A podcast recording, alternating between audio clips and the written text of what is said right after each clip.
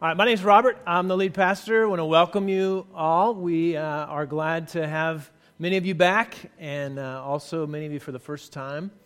Uh, so, so welcome. We are beginning a sermon series in the book of Deuteronomy, which uh, hopefully you've, you've found that book by now. It's in the uh, Old Testament. that's the fifth book of the Bible and uh, you're going to need it. So you go ahead and pull the Bibles out from under the, table, the chairs there, and uh, look on with me there, or look on your phone, or look at the Bible you brought.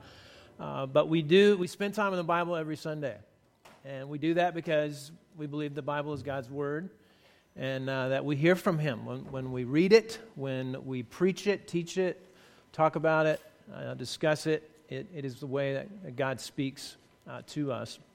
Uh, Deuteronomy, kind of a funny name, means second telling, uh, our, our, our uh, second law. Uh, Pro- probably better said, though, second telling. It's not a second law. Uh, it's the same law that was given to the Israelites in Egypt uh, before when they come out of Egypt um, in Exodus and Numbers, and Moses is retelling it. He's summarizing it, and it gives us uh, a quick look at a lot of the stories that we f- find in the first uh, couple of books uh, in the Bible. It's Moses' final.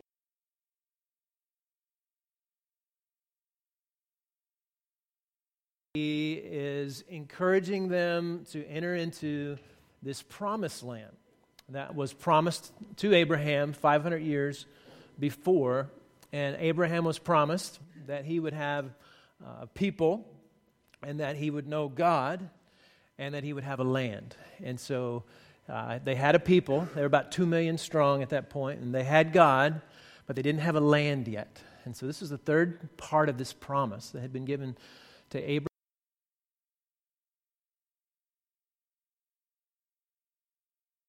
Into this land via conquest. The land just wasn't sitting empty waiting for them. They had to conquer the peoples that were already there. And those peoples had walled cities and superior armor and larger than average soldiers.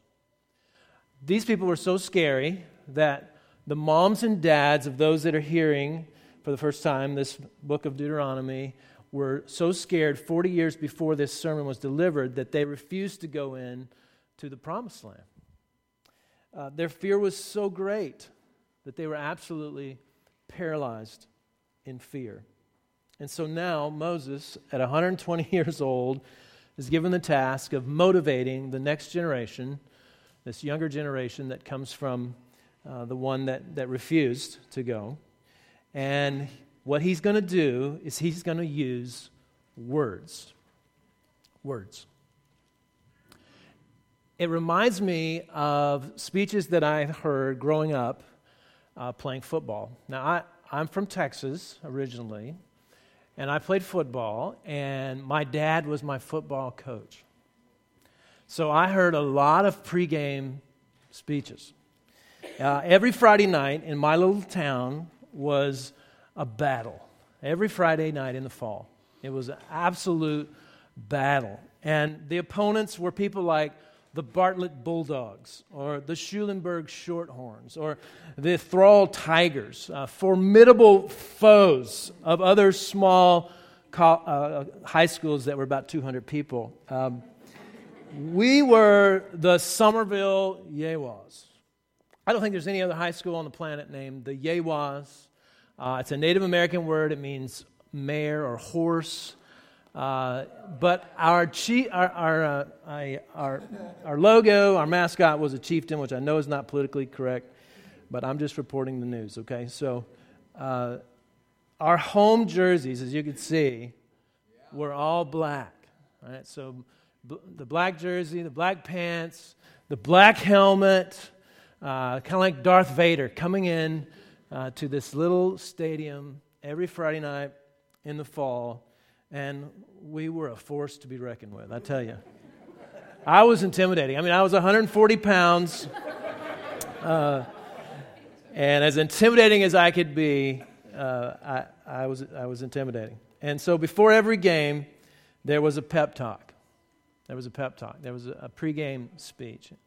And it would have been something like this clip from my favorite football movie, remember the Titans.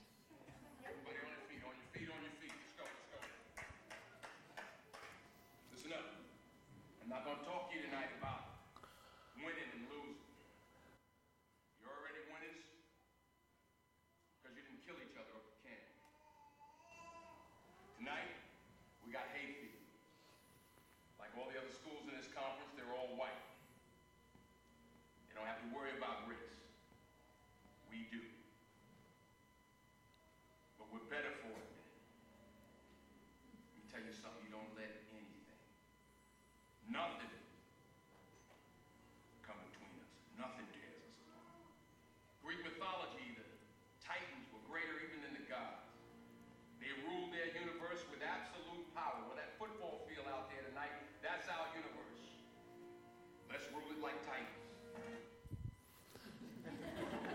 Yeah, let's go. All right, sorry.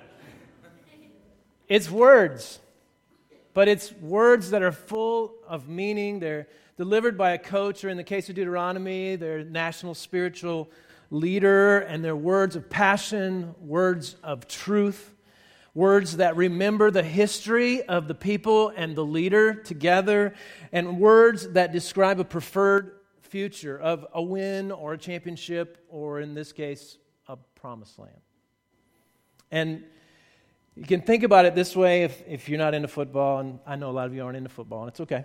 Um, you can think about it like a swing.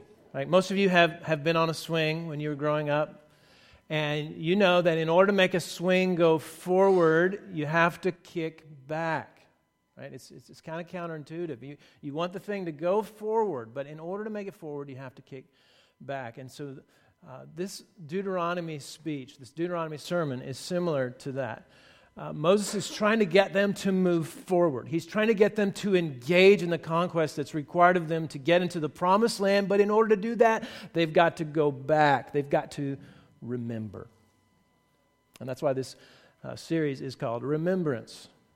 Is that Moses is taking them back in order to help them move forward. So, in this first chapter, this little section that we're looking at today, he looks back just 40 years to the moment when the, the, the parents of the people he's talking to uh, decided not to go into the promised land. And so they remember uh, what happened then. So, verse 19, we'll go back there, Deuteronomy 1. We set out from Horeb and went through all the great and terrifying wilderness that you saw on the way to the hill country of the Amorites as the Lord our God commanded us. And we came to Kadesh Barnea. And I said to you, You have come to the hill country of the Amorites, which the Lord our God is giving us. See, the Lord your God has set the land before you. Go up, take possession, as the Lord, the God of your fathers, has told you. Do not fear or be dismayed. So he's giving them a recap of his pregame speech 40 years before, and he's telling them, Remember how God saw you through the terrifying wilderness, through just having to camp in sand. I don't know if you've ever camped in sand, but it's just not fun, right? It, it gets everywhere. But not only that, there were snakes and scorpions, and there was bugs, and, and there was also people out there that whenever anyone came into their territory, they killed them. And so this, it was a terrifying wilderness. And God saw this uh, group of ex slaves who'd never had to fight for themselves, they, he saw them through. And he helped them move through the terrifying wilderness. He also reminds them of Mount Horeb, or sometimes this mountain's called Mount Sinai. It's the place where God appeared to his people and he gave them the Ten Commandments. He gave them the law and he also appeared to them in really supernatural ways. And so he's, he's kicking back. He's remembering. Remember Mount Horeb. Remember all the things God did there. Remember how God saw us through the terrifying wilderness. And in light of that, let's move forward. God has set this land before you. Right? He, he, he, he paints this picture of a vision of, of what can happen if they're willing to engage. And their response, well, their response is not a mad swim across the Jordan to engage the enemy. This is their response.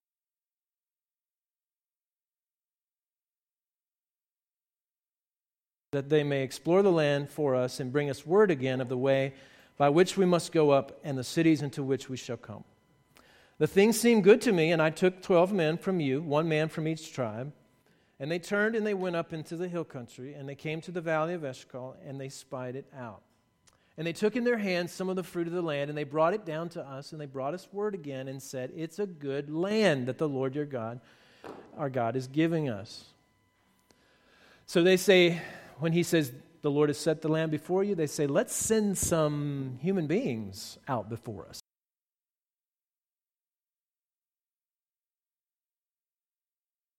Information. I know God says this, but, but let's make sure that we get some data from, from some human people on the ground. And, and so when they come back, they say, you know what? God was actually telling us the truth. It is a good land. It is a land flowing of milk and honey. The place where they go is actually a wine country.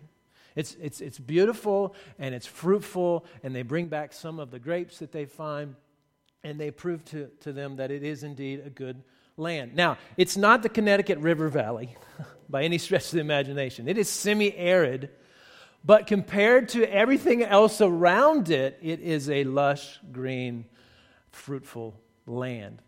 Remember way back in sixth grade history when you learned about the Fertile Crescent? Remember? I think I have a map. Yep. Remember this? Right? And so you, you can see down here where Canaan is. This is where they're, they're coming out of the desert into that little green space where you, where you see Canaan, we say Jerusalem. And, and so everything around this little crescent is desert. So anything inside that green space, though it be semi arid, is pretty lush in comparison. And so they're coming out of this desert where they've been down in Egypt and they've come across the Red Sea, and now they're, they're coming into, after 40 years in the desert, a place that actually has green stuff, stuff that's growing, and it's got water sources, and they're, they're just amazed at how good this land is. But there's some other parts of the report. And so we read in verse 26 Yet you would not go up, but rebelled against the command of the Lord your God. And you murmured in your tents, and you said, Because the Lord hated us, He's brought us out of the land of Egypt to give us into the land of the Amorites, to destroy us. Where are we going up?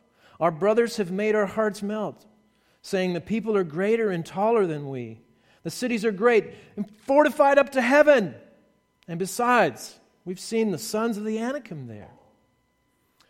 So it's not just a good land, there are some major obstacles in this good land. Moses mentions the Anakim uh, they are sort of the poster children for giant soldiers. And so they, they, they say, we, we thought we saw some of these legendary giant soldiers there, the Anakim.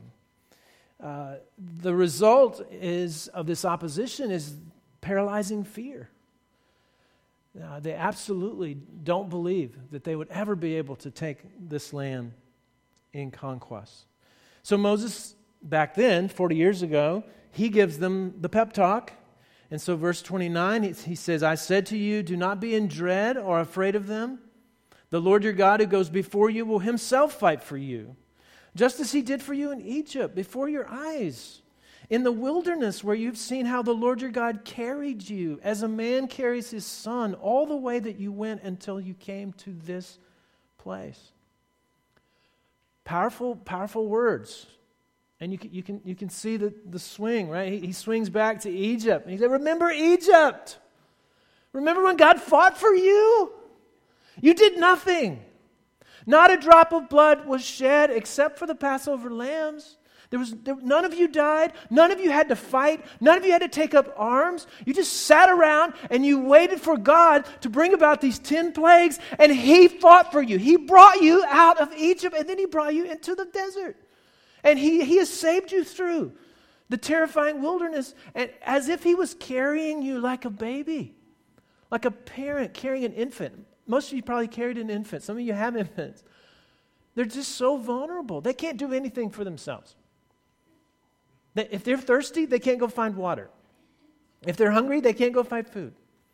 If they're dirty, they can't change themselves. They can do nothing. Nothing except be cute and just kind of, you know. And Moses saying, Israel, that was you. That was you. And God carried you, He fed you, He cared for you, He protected you. Now, in light of that, engage in this thing that God is calling you to. And yeah, it's not the same as Egypt where you just sit back and wait for the plagues, but it, it's, it's something different. It's something new where He is wanting you to co partner with Him, co labor with Him, and engage in this conquest. Uh, this is how they respond. Verse 32 Yet, in spite of this word, you did not believe the Lord your God, who went before you in the way to seek you out a place to pitch your tents in fire by night and in cloud by day to show you by what way you should go.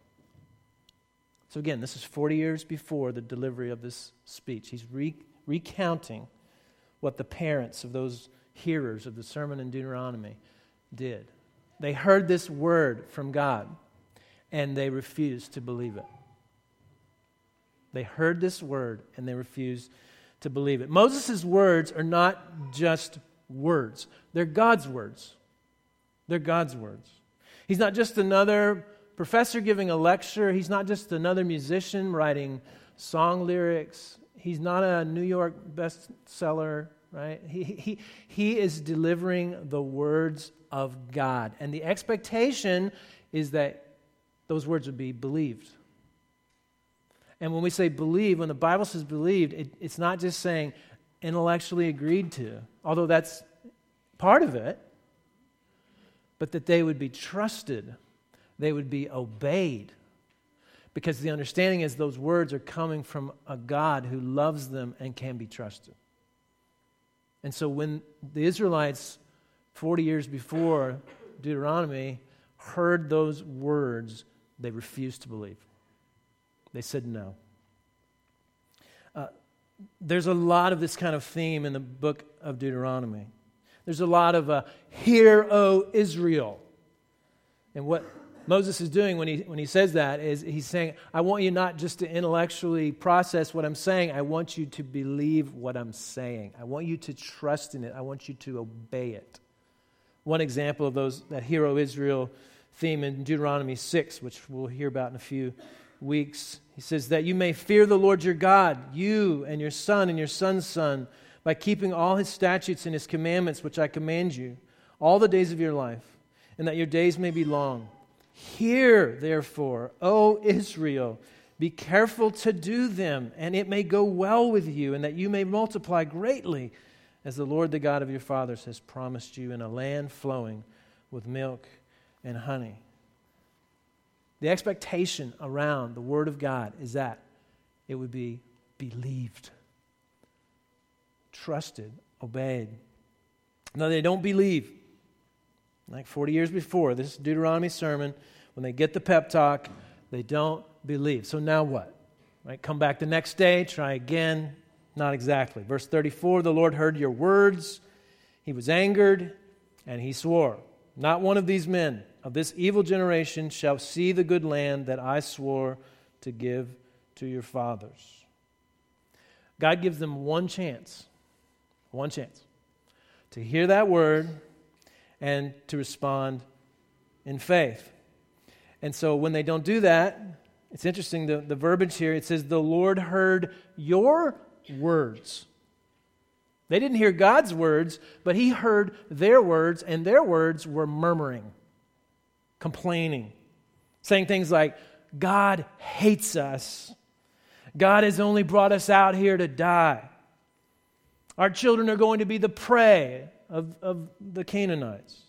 I wish we'd never left Egypt. It was awesome in Egypt. They were living before the face of God, and they didn't even realize it. They're in their tents in the privacy of their home, and they're murmuring and they're complaining, and they're doing that before the face of Almighty God. And He is hearing their words, and God's response is anger and swearing.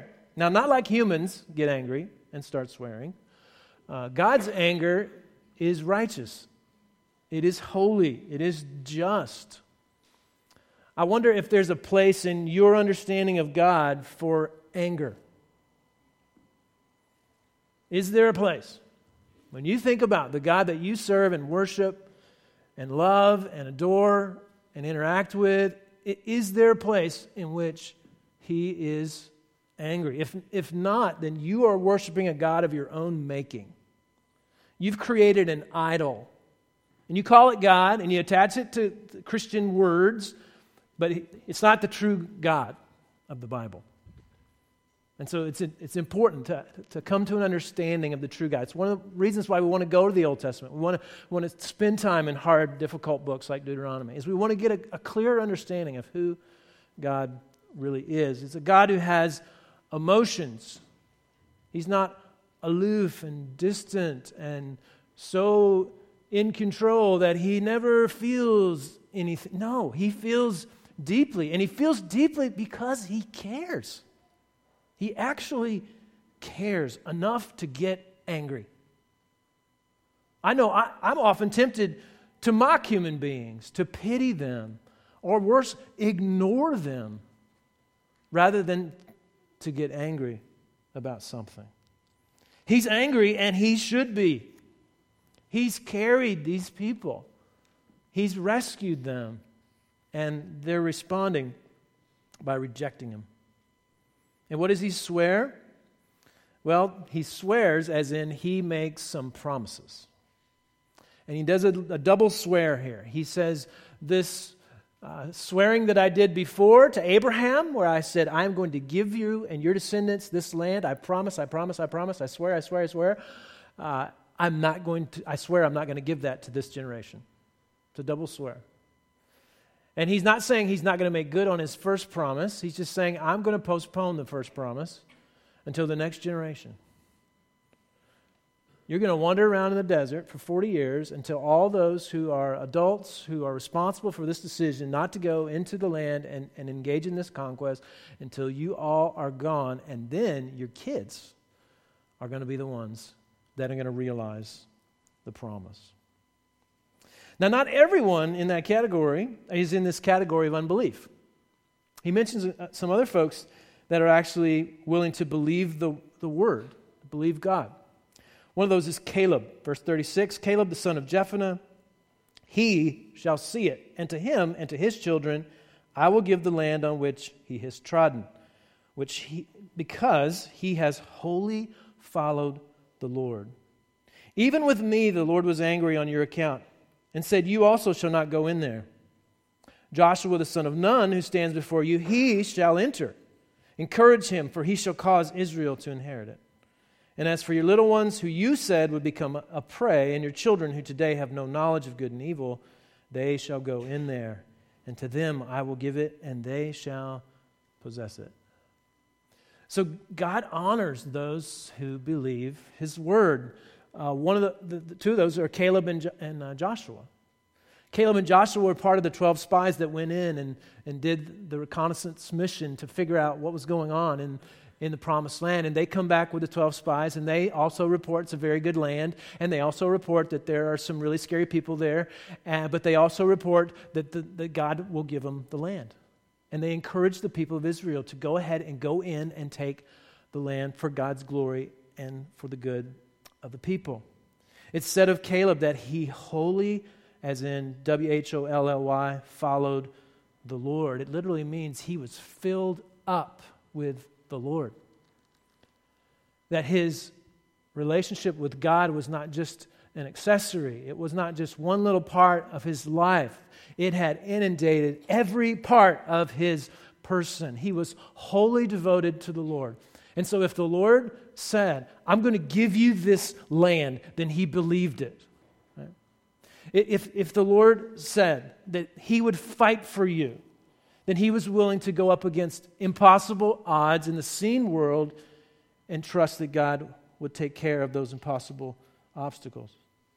If his word says, Go make disciples of all nations, then those who have hearts like Caleb and Joshua, go make disciples of all nations. If his word says, be generous with your resources, then those who have a heart like Caleb and Joshua say, I'm going to be generous with my resources. If his word says to protect those who are vulnerable and who are oppressed, then those with the heart of Joshua and Caleb, who are wholly devoted to the Lord, they go protect those who are vulnerable and oppressed. If the word says to keep sex inside of marriage as defined by Scripture as one man, one woman, one lifetime, then that's what we do, even though culturally that's a hard thing uh, to say and to follow. And if His Word says that faith in Christ is the only way you could be reconciled to God and have a relationship, uh, life giving relationship with God, then that's what we preach boldly and lovingly to a world, again, who does not want to hear that. And so Caleb and Joshua both, as, as, as they stood there that day with those other 10 spies, were willing to believe the word of God. And if you don't believe it, if, if you're part of that covenant community, what happens is you get disciplined. Disciplined. You see that verse 40, but as for you, Turn and journey into the wilderness in the direction of the Red Sea. Oh, I'm sure that was hard for them to hear. They, they had been in the desert over a year. They had been wandering around. They were having to deal with the sand and the snakes and the people that wanted to kill them. And for God to say, You got to go back into that desert was, was a hard, hard word to hear. It was a hard, hard discipline. Moses himself is under discipline. Uh, Moses, at one point, was told by God to speak to a rock, and from that rock, God would bring forth water to make sure that the, the people had water. Moses was so frustrated with the people because they were complaining so much and they were complaining about him and they were complaining about God. And so, in his anger, he takes his, his rod his staff and, and he beats the rock and water does come out. But God says, because you didn't believe my word, what I said to you, you're not going to go in the promised land. And it was, it was discipline against Moses. So one of the things Moses is saying is, hey, join the club. Like, you're not the only one getting disciplined. I'm getting disciplined as well. Now, being disciplined does not mean being forsaken.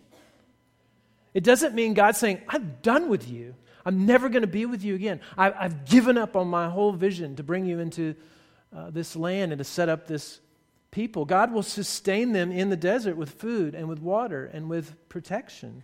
Those kids who they said were going to be prey uh, of, the, of their enemies are going to grow up. They're going to actually thrive in the desert and they're going to enter into the promised land 40 years later. This, this is who God is. God is God of covenant. He, he makes a, a covenant with someone, with a group of people, with, with, where he makes an agreement with them. And the foundation of that agreement is, is his promise, not the promises of the people, but his promise. And when he says, I will never leave you, Israelites, I'm making a covenant with you. I am your God, and you are my people. He's never going to let go of that. But inside the safety of, of that commitment that he has, that absolute unconditional love, that grace, we sometimes call it, he then calls his people inside that covenant to holy living. And he insists on it. Uh, Richard Lovelace uses this image that I think is, is helpful. He's a writer and a, a former professor. And he says, God, he applies the anesthetic of grace so that he can then bring holiness about by surgery of the law. And so he creates this covenant people by grace where he carries them out of Egypt. They do nothing. They don't, they don't lift a finger. They don't have to fight a battle. He, he brings them out. He brings them out into the desert. He loves them. He cares for them. He protects them. And he places them in this covenant relationship with him. And then inside that covenant relationship, he says, okay, now I'm going to call you to live a holy life. And when you aren't interested in that, when you don't want to do that, I'm going to discipline you. And so this is what he's doing. He's doing it to Moses, he's doing it to the people who refuse to go in. What's interesting is that after the people hear the terms of discipline, they literally they, they hear Moses say, God has sworn that he's not going to let you into the promised land. Here's what they do, verse 41. Then you answered me, We've sinned against the Lord. We ourselves will go up and fight, just as the Lord has commanded us. And every one of you fastened on his weapons of war and thought it easy to go up into the hill country. So after he gives them a new word, which is your discipline, don't go, they say, No, no, no, no, we'll go. and then they are about to go, and God gives them another word, and that word's a word of warning. And He says, No, no, no, don't go. Don't go because I'm not with you. And they go, No, no, no, we're going to go. And they go, and they get beat. And then they come back. And Moses is kind of standing there, just like, I told you. Like, what? Listen to his word. Believe his word. Like when God speaks, he's, he's, he expects you to believe it. He expects you to obey it. He expects you to trust him. And he is indeed trustworthy. And he's proven that by the way that he has brought them out by grace out of Egypt, through the desert, through the wilderness, and to this place where they're called to conquest. Now, the covenant community of Israel is pointing forward to a new covenant community that is the church. We're a covenant community.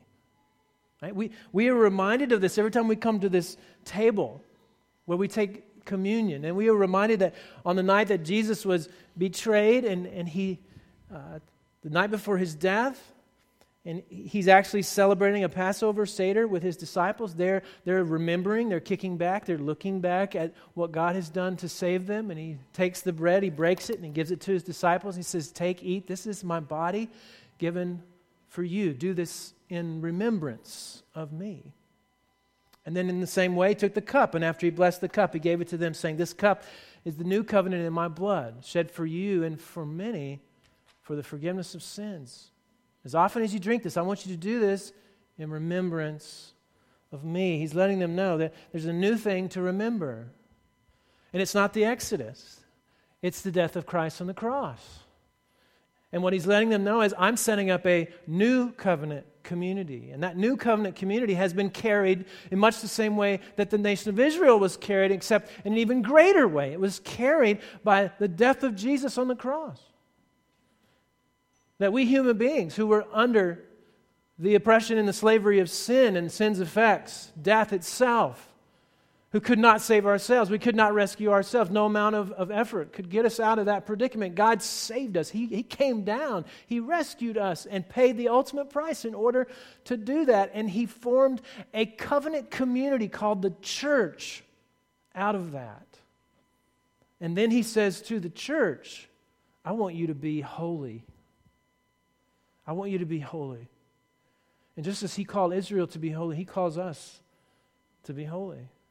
If you're in Christ, if you're in that covenant community, hear that call today. He's calling you to be a, a Caleb, to be a Joshua, to be wholly given to the Lord, W H O L L Y, to the Holy Lord, H O L Y, right? This is, this is our call as, as a church, as a covenant community. And so, for some of you, you just need to enter the covenant community for the first time this morning. You, you've never trusted in this, what the Apostle Paul calls the word of Christ. That Christ has died in your place, that your sins are forgiven through what he did on the cross, and that by faith, by receiving this free gift, you can enter into this covenant community. So I would encourage you to do that. If you've come to enough of an understanding of this, Maybe you've talked to a friend before this. Maybe you've read something. Maybe you've got a little church memory in, in your background. But if this morning you, you understand this gospel, this forgiveness that Christ has given you to receive that, then do that this morning and enter into this covenant community.